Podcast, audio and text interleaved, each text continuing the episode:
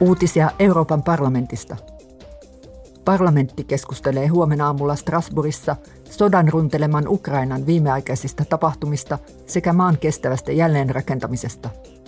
Tarkoituksena on puhua useista eri aiheista ja erityisesti Novakahovkan padon tuhoutumisesta. Tuhottu pato sijaitsee Venäjän joukkojen hallinnassa olevalla alueella Etelä-Ukrainassa – Istunnossa keskustellaan huomenna ruokaturvasta ja strategisesta riippumattomuudesta. MEPit tulevat todennäköisesti ehdottamaan, että EU lisäisi niistä kumpaakin. Tekstiluonnoksessa kehotetaan myös käyttämään EUn strategisia elintarvikevarastoja Venäjän Ukrainaa vastaan käymän hyökkäyssodan ja koronapandemian vaikutusten vuoksi. Parlamentti vaatii myös erityistä EU-ohjelmaa vesihuoltoa ja ruokahävikin vähentämistä varten.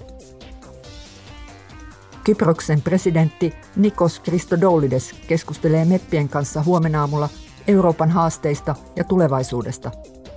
Kyseessä on 11 keskustelu Tämä on Eurooppa-keskustelusarjassa.